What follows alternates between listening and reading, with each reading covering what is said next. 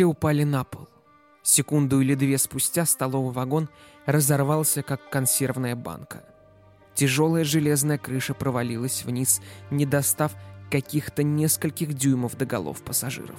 Все они лежали на толстом ковре, лежавшем на полотне. Взрывом отрезало колеса и пол вагона. Первым выполз из-под рухнувшей крыши император. Здравствуйте, друзья! Вы на историческом подкаст-канале «При царе Горохе». Меня зовут Никита Исанов, и я историк. Это подкасты о событиях и людях, так или иначе повлиявших на историю нашей страны. Каждый эпизод — это отдельный рассказ о нашем прошлом, возможно, о котором вы не знали или знали, но забыли. В общем, сами разберетесь. Начинаем.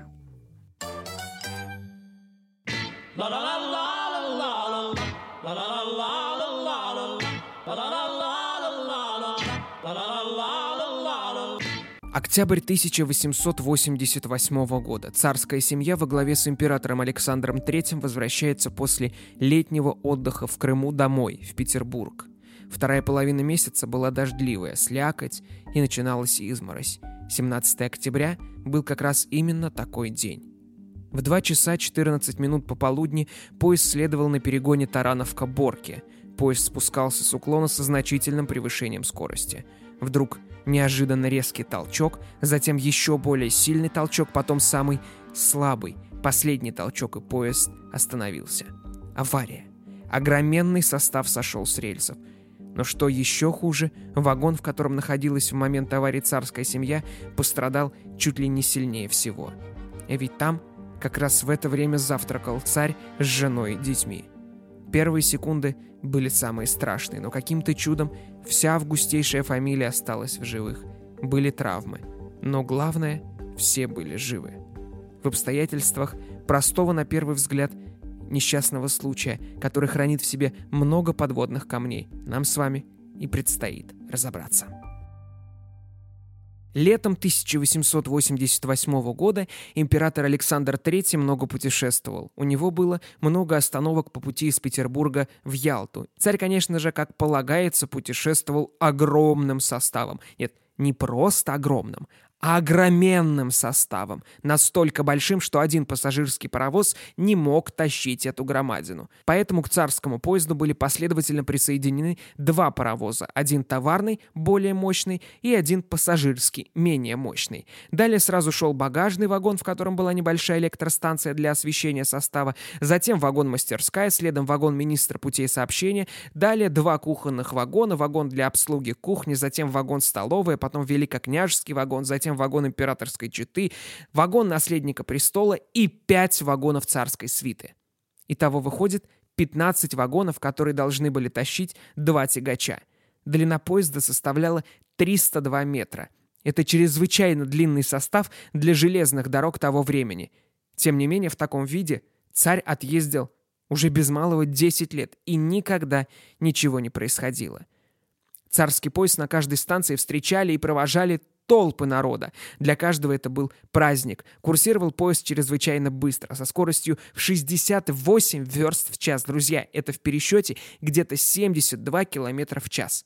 Насыпь в районе подъезда к Боркам была высокая. Царская семья завтракала. Все, кроме великой княжны Ольги Александровны, которой на тот момент было 6 лет. Она была в соседнем вагоне. Царь уже ждал последнее блюдо. Тогда подавали пудинг. Далее толчки и все, что я описывал в начале подкаста. От вагона министра путей сообщения, шедшего первым из жилых вагонов, сразу за вагоном с электростанцией и вагоном мастерской, почти ничего не осталось. Другие же вагоны, согласно законам физики, вскакивали один на другой и разбивались. Вагон-столовая, где сидела августейшая фамилия, превратился в несуразную массу. Его приплюснуло, тележка из-под вагона отлетела в одну сторону, а сам вагон в другую сторону от насыпи. Были выбиты поперечные стенки вагона, боковые стены треснули, а крыша свернулась в сторону. Стоявший по обеим концам вагона в дверях камер лакеи погибли. Вагон, где сидела Ольга Александровна, развернулся почти на 90 градусов и накренился над откосом. Звуки от невероятной железнодорожной катастрофы разлетелись на несколько километров и достигли ближайших деревень, а собаки, как вспоминают деревенские жители, лаяли потом еще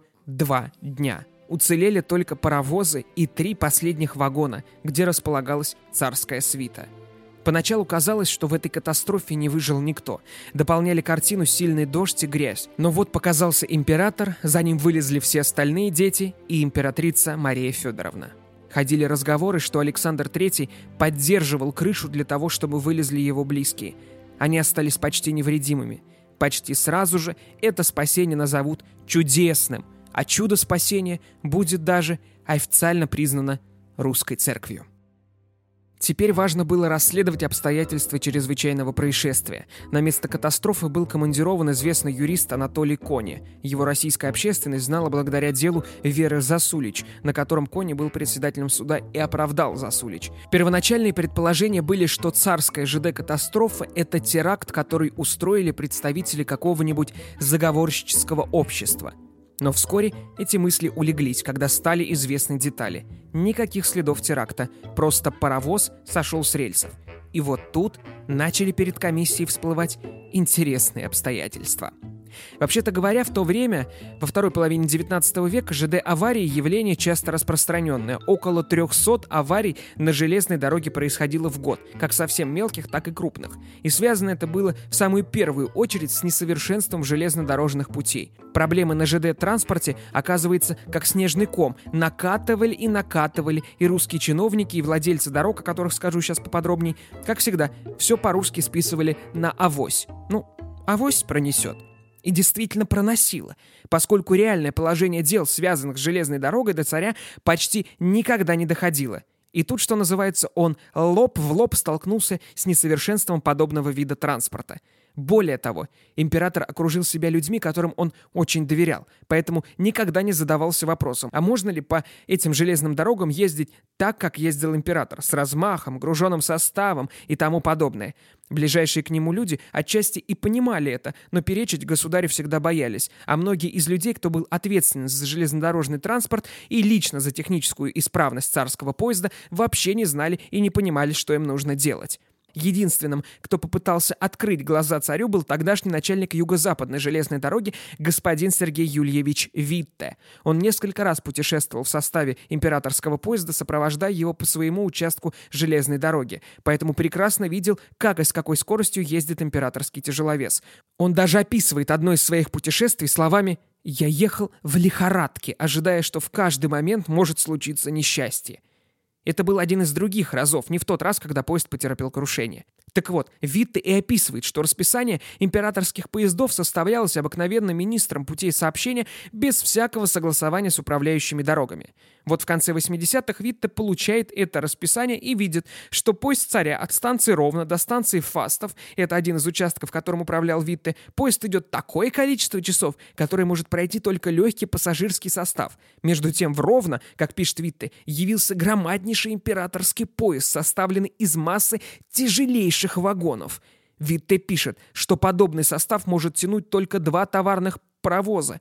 Витте пишет, для меня было совершенно ясно, что в любой момент может произойти катастрофа, потому что если товарные паровозы идут с такой скоростью, напомню, это больше 72 км в час, а тогда товарным поездам было разрешено движение со скоростью не больше, чем 21 км в час, а царский поезд обыкновенно ездил со скоростью 40 км в час, а перед катастрофой машинисты разогнали состав до 72 км в час.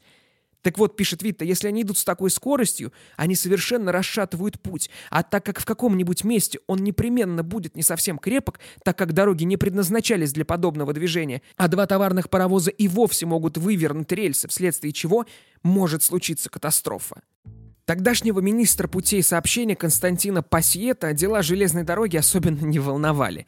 Более того, он был капитаном первого ранга, моряком, поэтому считал, что дела железной дороги его касаются не в полной мере – Витте даже однажды написал рапорт по Сиету, в котором объяснил, что подобное движение просто немыслимо, так как русские рельсы легкие, шпалы деревянные, тогда как за границей были металлические. Насыпь у нас песочная, тогда как за границей щебенка. Поэтому путь у нас неустойчивый. Более того, кое-где скрепление шпал и рельсов некачественные из-за того, что шпалы деревянные, иногда кладутся испорченные. Это вина управляющих дорог, так как дороги были почти все частные, но об этом я расскажу позже. Поэтому Витте от Пассета требовал ввести поезд медленнее, увеличить время движения поезда на 3 часа по веренному Витте участку дороги.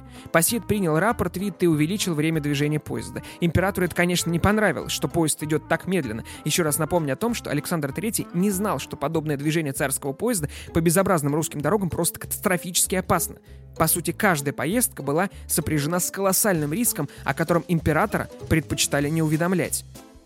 И вот после рапорта Витте, когда поезд в следующий раз шел по юго-западной дороге, Сергей Юльевич встретил его, и в этот момент, когда Витте объяснял одному из чиновников, почему поезд вынужден идти так медленно, вышел Александр Третий и сказал, «Да что вы говорите? Я на других дорогах езжу, и никто мне не уменьшает скорость. А на вашей дороге нельзя ехать, просто потому, что ваша дорога жидовская». Александр III намекал, что председателем правления юго-западной дороги был еврей Блеох. Витте тогда не посмел возразить императору, но после того, как император вышел из вагона, высказался министру путей Пассиету, сказав, «Знаете, ваше высокопревосходительство, пускай делают другие, как хотят, а я государю голову ломать не хочу, потому что кончится это тем, что вы таким образом государю голову сломаете».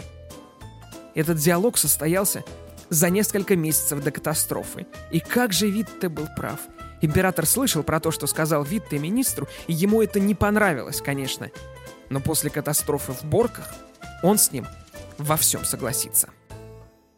Царский поезд имел статус экстренного поезда чрезвычайной важности. Свита, путешествующая с царем, была многочисленна и требовала отдельных хором на колесах. Совершенно не заботьтесь о том, возможно ли это или невозможно. Перед крушением августейший поезд насчитывал 64 вагонные оси, а по нормативам допустимо было только 42. Это, конечно, нам с вами ни о чем не говорит, просто я вам показываю все аспекты, которые были нарушены. А нарушены были все аспекты. В общем, по длине и тяжести это был товарный поезд, который который должен был двигаться 20 км в час, а царский поезд на перегоне Тарановка-Борки гнал больше 70. С такой скоростью такую махину весом почти в 500 тонн один паровоз тянуть не мог, подцепляли два, что опять-таки разрешалось делать только товарным, пассажирским это было запрещено из-за соображений безопасности. Но это же царь! Я буду вас постепенно вводить все больше и больше шок, раскрывая детали этой катастрофы. И сейчас, друзья, внимание!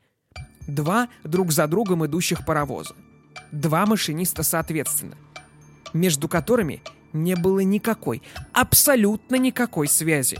У них даже связи с поездом не было. Ну, то есть в поезде-то в императорском был протянут общий телефон, работал он плохо, а к паровозам и вовсе подсоединен не был. Поэтому, чтобы что-то сообщить машинисту, надо было перелезть через тендер. Это специальный вагон, который перевозил запас топлива. Цеплялся он сразу за вторым паровозом. Так вот, надо было перелезть через тендер и помахать руками. А попробуй сделай это, когда состав шпарит 70 км в час по неустойчивой дороге. Обращаясь к законам физики, два паровоза уже при скорости свыше 40 км в час создавали очень опасную дополнительную боковую качку, особенно если у них не совпадал диаметр колес. А как вы помните, я вначале говорил, что царский состав тянули один товарный, за ним другой пассажирский паровоз, диаметр колес которых был как раз-таки разный. По счастливому стечению обстоятельств 10 лет царский поезд катался по просторам страны, и ничего с ним не происходило. Вообще-то говоря, и железнодорожники, обслуживающие поезд, и министр путей сообщения прекрасно понимали, что с технической точки зрения это очень опасно в тех реалиях. Но сообщить об этом министру двора, это чиновник, занимающийся обеспечением царского двора, в том числе его поездками и тому подобное, не решались. В свою очередь, министр двора вообще не вникал в технические тонкости железной дороги, полностью полагаясь на ответственность министра путей сообщения сообщения. Это как глухие телефоны, чувствуете? Но было еще два человека, которые отвечали именно за техническое состояние императорского состава. Инженер-барон Шернваль и его помощник, технический инспектор движения императорских поездов, инженер-барон Таубе. Но ни тот, ни другой толком не знали, за что отвечают. В общем-то, как вы понимаете, по сути, царь путешествовал с огромным риском для себя и своей семьи. Когда Анатолий Конин, которому было поручено расследовать дело о крушении, допрашивал министра Константина Пассета, тот спросил у него, почему, собственно, он не обратил внимания на такое нарушение в работе императорского поезда. На что Пассет сказал, что обращал внимание еще Александра II, но тот, видимо, не понял лаконичных намеков Пассета и не дал ему никакого ответа. Вопрос, почему Пассет не поставил перед государем вопрос с ребром? так и остается загадкой. Но сейчас я вам скажу то, что вы точно не ожидаете услышать. Все пассажирские поезда после смены паровоза проверяли на тормоза. Как это делали? Поезд отъезжал от станции, разгонялся, а затем начинал подтормаживать. Таким образом, машинисты получали информацию об исправности системы торможения. Но в случае с царским поездом Такого не происходило, так как не хотели беспокоить царское семейство. В каждом вагоне имелся ручной тормоз, рядом с которым неотлучно должен был дежурить кондуктор, чтобы в случае чего успеть рвануть рукоятку тормоза. Два самых тяжелых царских вагона ручного тормоза не имели, а кондукторы чаще всего помогали прислуге, так как им было велено не торчать без дела. Но самое интересное то, что на станции Тарановка сменили один из паровозов, манометр которого показывал недостаточное давление для торможения, а ручной тормоз в тендере засорился и вообще отказал. По совокупности получается, что тормозов в царском поезде на перегоне Тарановка-Борки, где и произошла катастрофа, по сути, толком-то и не было. Но, как выяснится в ходе следствия, роковую роль в этой катастрофе сыграло не отсутствие тормозов, а наличие вагона с неисправной ходовой частью. Это был вагон, друзья мои, министра путей сообщения.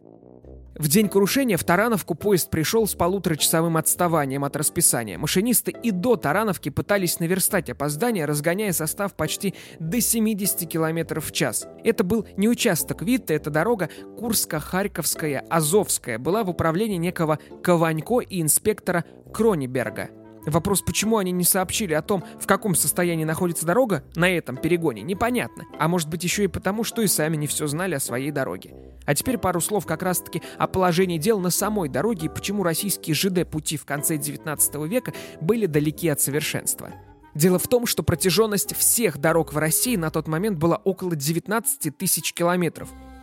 Друзья мои, из них только 67 километров принадлежали государству – Вся остальная дорога принадлежала акционерам, строилась быстро, сдавалась раньше срока, поскольку, как вы понимаете, затягивать строительство было невыгодно. Вокруг железных дорог тогда было очень много злоупотреблений. Были даже созданы несколько инспекционных комиссий, которые, осматривая пути, рекомендовали правительству выкупить дорогу в казну. Акционерам ремонта и эксплуатации дорог выходило боком. Они этого часто не очень-то и хотели. Правление дороги, ну то есть эти самые акционеры, которым принадлежал тот или иной участок путей, экономило не только на ремонте самих путей, но и на ремонте подвижных составов, мошенничала с закупками угля, закупала бракованные материалы. Летом 1888 года участок Тарановка-Борки был признан аварийным, и всем машинистам без исключения рекомендовали на этом участке спокойную езду, дабы не делать лишнего давления на рельсы. Более того, этот участок и ввели-то в эксплуатацию только за несколько лет до катастрофы и сразу с нарушениями. При укладке путей строители превысили допустимый угол наклона. Песка насыпали меньше, чем положено, и поскольку его мало, и это песок, он от дождей и движения поездов постепенно проседал, что делало пути совершенно неустойчивыми. Правда, перед движением императорского поезда песка подсыпали, шпалы поменяли кое-где. Ну, то есть, так, косметически привели в порядок. Напомню, царский поезд на рекомендованно тихом участке дороги летел где-то 72 км в час, поэтому шпалы и рельсы не выдержали. Тяжелые царские вагоны, которые стояли в середине состава, раздавили более легкие, идущие перед ними. Это вагоны прислуги, там оказалось больше всего жертв. И завершил картину развалившийся вагон министра Пассиета со сломанной ходовой частью. Всего в катастрофе пострадали 68 человек. Погибли в районе 20, здесь цифры разнятся. Из царской семьи больше всего пострадала старшая дочь Ксения Александровна. Она осталась горбатой. Малолетний князь Михаил Александрович был вынут из-под завалов одним солдатом при помощи самого императора Александра III. Очень часто можно найти описание картины того, как император и императрица помогали раненым и искалеченным. Царю после катастрофы сразу предложили пройти на время в один из последних вагонов, тех, которые сохранились, но он отказался и работал, помогая вытаскивать пострадавших людей. Находившийся рядом с государем в момент катастрофы художник Михаил Зейчи написал следующее. У государя оказался сплющенным серебряный портсигар в кармане с правой стороны. Это я к тому, какой силы пришелся удар на Александра Третьего. За императорской четой сразу послали другой состав, который доставил их в Петербург, пока на месте катастрофы продолжалось расследование. В общем-то, случилось то, что предсказывал Витте. Поезд, вследствие качания товарного паровоза от большой скорости, несвойственным для товарного паровоза, выбил рельс. так как, пишет Витте, товарные паровозы конструируют без расчета на большую скорость. Когда Анатолий Кони завершил расследование дела, он явился к царю на доклад. Заключение Кони было следующее. Преступное неисполнение всеми своего долга. Кони рассудил так. Привлекать к суду самих машинистов и мелких начальников было бы несправедливо. Он решил отдать под суд высших чиновников. Инспектора императорского поезда Таубе, Шерна Валя, начальника управления железных дорог Салова. Они ведь знали, что так ездить нельзя, знали, что состав министра имеет повреждения, знали о состоянии на железной дороге. Но ничего не делали. Кони рассказал обо всем том, что творилось на железной дороге. И Александр III был очень впечатлен. Но народная молва, как всегда, опережала любые официальные версии. В обществе ходили слухи уже о том, что это террористы, и историю про какого-то мальчика придумали, который принес бомбу в царскую столовую под видом мороженого. Говорили даже, что сам император отдал приказ о том, что необходимо ускорить поезд, на что Александр III рассмеялся и просил Кони уж его-то под суд не отдавать, добавив, что никакого подобного распоряжения, конечно же, не давал.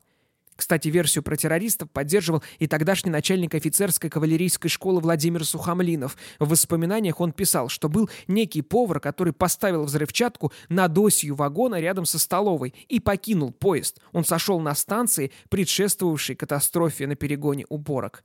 В общем, домыслов ходило много. Однако уж очень очевидна версия Витте и Кони, к которой он пришел в конце следствия. Преступная халатность, да и только, без всяких домыслов. Посед сместят, но так и не осудят. Назначат ему даже приличную пенсию, а Витте начнет строить стремительную карьеру. Вся страна ужасалась катастрофе и радовалась чудесному спасению августейшей фамилии. Александру Третьему оставалось недолго. Его смерть от нефрита, это воспаление почек, спустя шесть лет, народ надолго свяжет в памяти с тяжелейшей катастрофой 1888 года.